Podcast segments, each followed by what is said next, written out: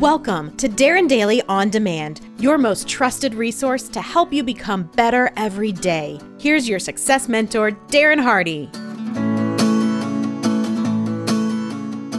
We had a interesting question submitted that I think would help all of us look at our less than best behavior and repair any unintended damage that we might have committed on the heart, the mind, or the spirit of others. The question comes in from Randy Hanson. He writes, after listening to a previous Darren Daily on how our example is mimicked by our team, members, peers, kids, I realize how badly I have messed up. Is there a way to reverse this process and fix what I don't want to be repeated? Well, I would say first off, you're not alone, Randy. You are surrounded by 7.8 billion other sinners, or fallible humans who regularly screw up.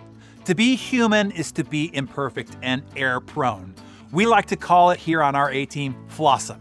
To pretend you're anything but imperfect, to expect others to be anything but imperfect, that I would say is one's greatest sin the sin of self delusion and ignorance. So, first off, give yourself some grace. We all screw up.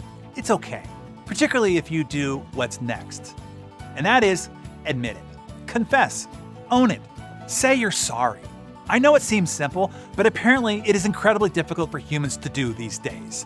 Oddly, and I say ironically, because of the terrible examples that we've seen demonstrated at the highest levels of our human tribe. We've watched incompetent and emotionally inept politicians make egregious errors that negatively affect the lives of millions and never admit faults or take responsibility. Athletes, entertainers, and executives who cheat and then bold faced lie about it. Religious leaders who condemn others. Those who even preach the sacrament of confession, reconciliation, and penance, only to find out they are the greatest perpetrators of those condemnations, but then still deny and cover up the truth. Their first rule of mistakes is never talk about mistakes. And that is a terrible, terrible example. This is still a patriarchal Cold War authoritarian hangover, where it is thought that admitting mistakes or saying sorry was a sign of weakness. They believed that it would damage their faux reputation and imagined credibility. But the opposite is true. It takes a strong, conscientious, and competent leader to identify and then admit when they are wrong and own up to it. And admitting to mistakes actually makes us more credible. It shows that we know and that we own it. Thus, we can be trusted to fix it and be better for it. Hey, look, when you screw up, when you try to deceive, everybody knows you screwed up. They know you're full of BS. You're not as clever and as wily as you think. People are a lot more transparent to people than people think. And if you deny it or dismiss it, now we know we cannot trust anything you say or do. That's not strength. That's weakness. That is not wise. That is infantile. And you lose all credibility, trust, and respect in that scenario. And this is the reason we have seen such an erosion in trust in government, in public health institutions, law enforcement, uh, corporations, and religious organizations.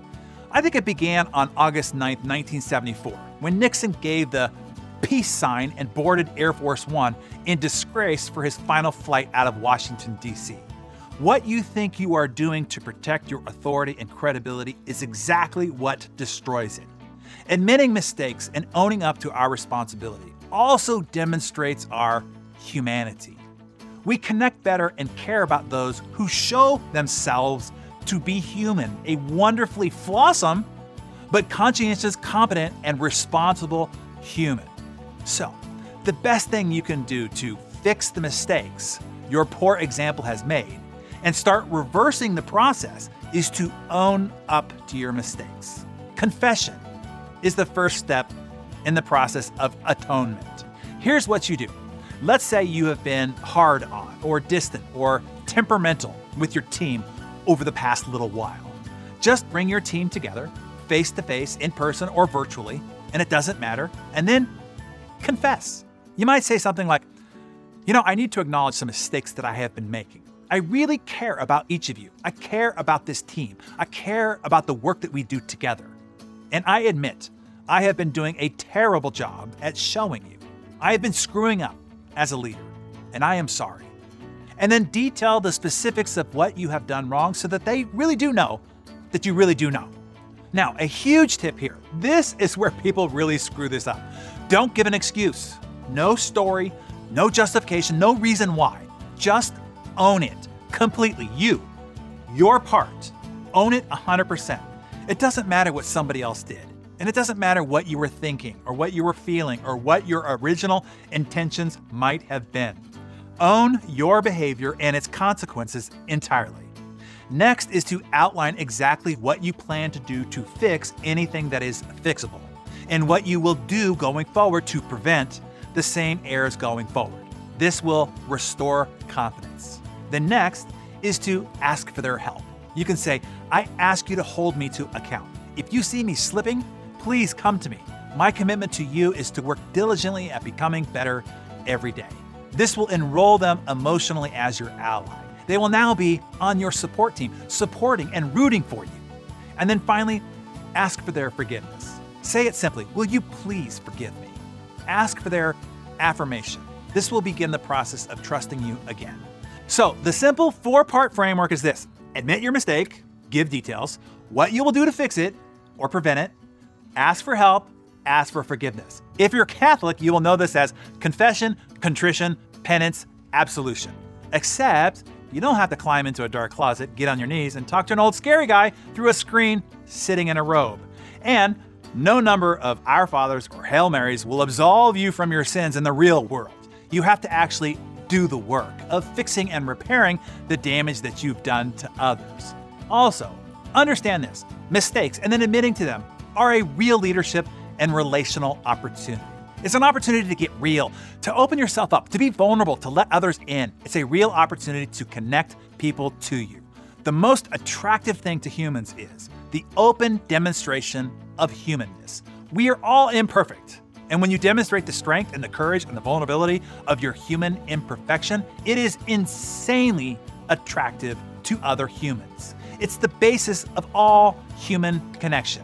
So, admitting to your mistakes, is a real opportunity to build trust, to emotionally endear yourself to your team, to your spouse, to your vendors, to your clients, to your kids, the entire tribe around you. So keep this simple four point framework in your head forever. When you screw up, think admit with details, what you will do, ask for help, ask for forgiveness. Think admit, do, ask. Help and forgiveness. Admit, do, ask help and forgiveness. Got it? Remember, confession is the first step to absolution.